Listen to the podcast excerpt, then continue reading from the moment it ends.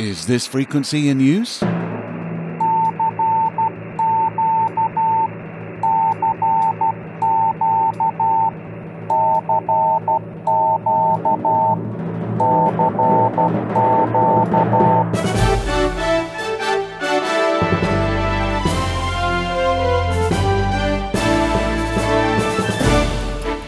Welcome to Southgate Vibes, a selection of the latest stories direct from Southgate Amateur Radio News. I'm Steve Richards, Golf 4 Hotel Papa Echo. You're going to hear my personal picks of what is happening in amateur radio and the wider world of communications. Whether you're just starting out in ham radio or an experienced operator spinning around the spectrum for those rare and sometimes strange signals, I hope you'll find something to entertain you here. Welcome to Southgate Vibes.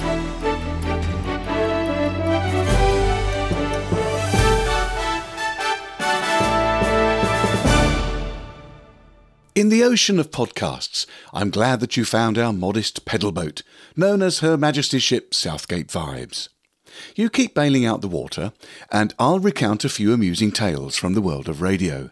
This is podcast number 186, and I think you'll enjoy the items we have for you. I say radio, but of course we love to broaden our search for what's new by looking around at other related places such as broadcasting and new developments in communications. This time, I think we've been fairly traditional, so when you finish that bailing, sit back, examine the stars above, and let me entertain you with this episode's stories. An annual event that is hard to miss on the amateur radio bands involves special operations from lighthouses and lightships. And this is a truly international event and has become one of the biggest and most popular events in the calendar. Lighthouses are, of course, often located in remote and difficult to reach locations around the coasts and islands of a nation, and one can only marvel at the engineering skill that was necessary to build them. Intrepid radio amateur teams will be heading to these locations shortly, erecting antennas and blitzing the airwaves with some big signals. This coming weekend, the 20th and 21st of August, is a great opportunity to chat to a lighthouse or lightship and work some rare DX. There'll be around 500 lighthouses and lightships on the air in over 40 countries. Germany has registered 70 stations, the USA 41, Australia 38, and the UK 19. Some smaller countries with one entry are the Canary Islands, Cyprus, Gibraltar, Iceland, Latvia, and Malta. The International Lighthouse and Lightship Weekend, ILLW, came into being in 1998 as the Scottish Northern Lights Award, run by the Ayr Amateur Radio Group. The whole history of this event can be found at their website, illw.net. It is one of the most popular international amateur radio events in existence, probably because there are very few rules and it's not the usual contest type of event. It is also free, and there are no prizes for contacting large numbers of other stations. There's little doubt that the month of August has become Lighthouse Month, due largely to the popularity and growth of the ILLW. As this will be the 25th anniversary of the event, one Indian supporter has organised a set of first day cover postage stamps to be printed. After the event, there will also be a 25th anniversary certificate available for download from the ILLW website for those who would like to have a record of their participation in the event. It's interesting to note that some stations have taken part in the event every year, some with the same call sign and some at the same lighthouse. It is the support of amateurs globally that has grown this event into what it has become, one of the most popular events in the amateur radio calendar. John Cunliffe, Golf 6 Lima November Victor, chair of the Humber Fortress Amateur Radio Club, tells us that the club is proud to have been invited back to Spurn Point Lighthouse by the Yorkshire Wildlife Trust for the 25th International Lighthouse on the Air event on Saturday the 20th of August and Sunday the 21st of August 2022. This is a very special place to operate from. Dark skies, low electrical interference, with salt water only a dozen yards away on two sides. The estimated first transmission from the station should be at 10:30 hours UTC on the Saturday. Listen out for their special call, Golf Bravo 2 Sierra Lima on the airwaves. The operation is from the Little worked locator square of Juliet Oscar 03 Bravo November. That equates to Worked All Britain Square Tango Alpha 41. Full details of this operation can be found at www.hfdxarc.com.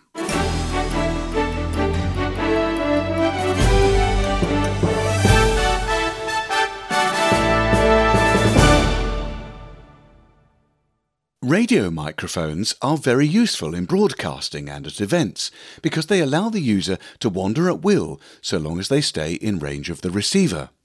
Just like all other users of the radio spectrum, radio mics need to be properly licensed to operate within frequency bands which have been allocated specifically to their purpose.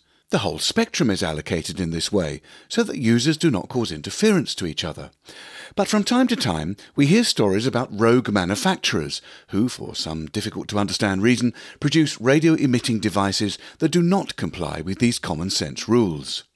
Over in the United States, it seems that one manufacturer has been getting away with selling radio microphones that operate at too high a power output and in the wrong part of the spectrum.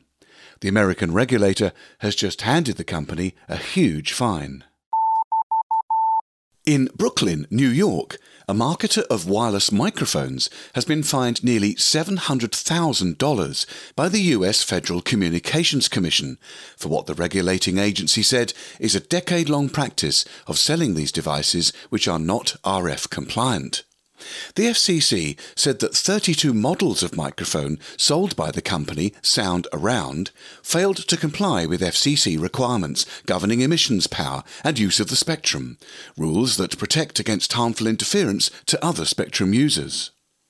The FCC has rejected the business's assertion that the large amount of the proposed fine was too high, that a decade of warnings and notices sent by the FCC was insufficient notice, and that photos on the company's marketing websites did not provide proof that the items were actually available for purchase.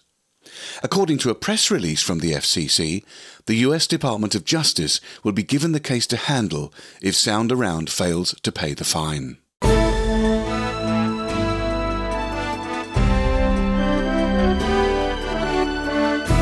You're listening to Southgate Vibes with me, Steve, G4 Hotel Papa Echo.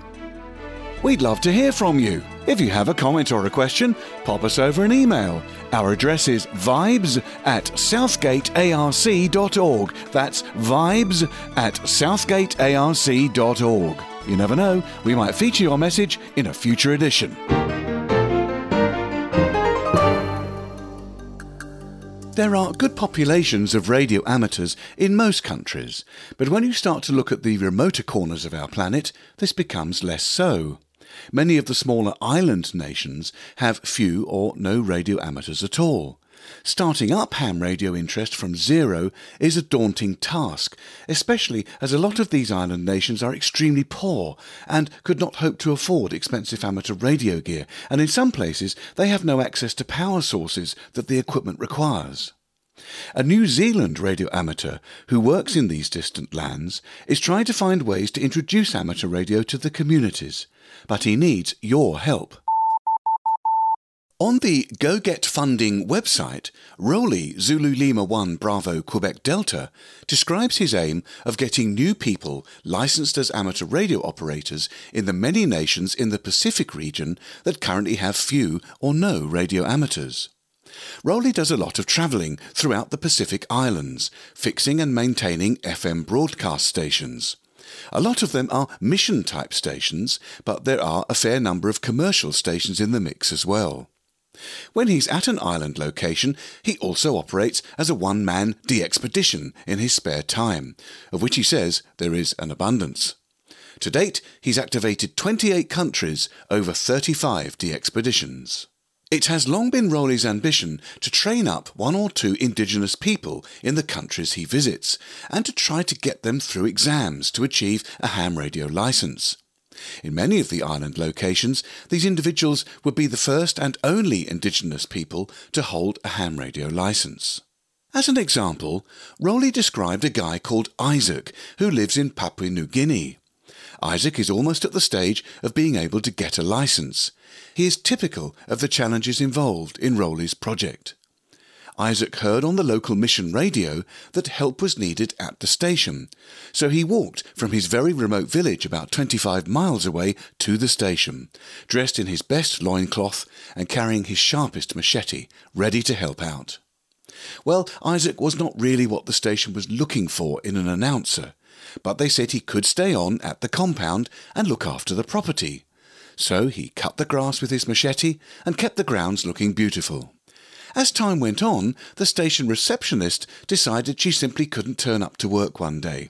So when the phone started ringing, Isaac answered it and simply mimicked what he'd heard the receptionist saying.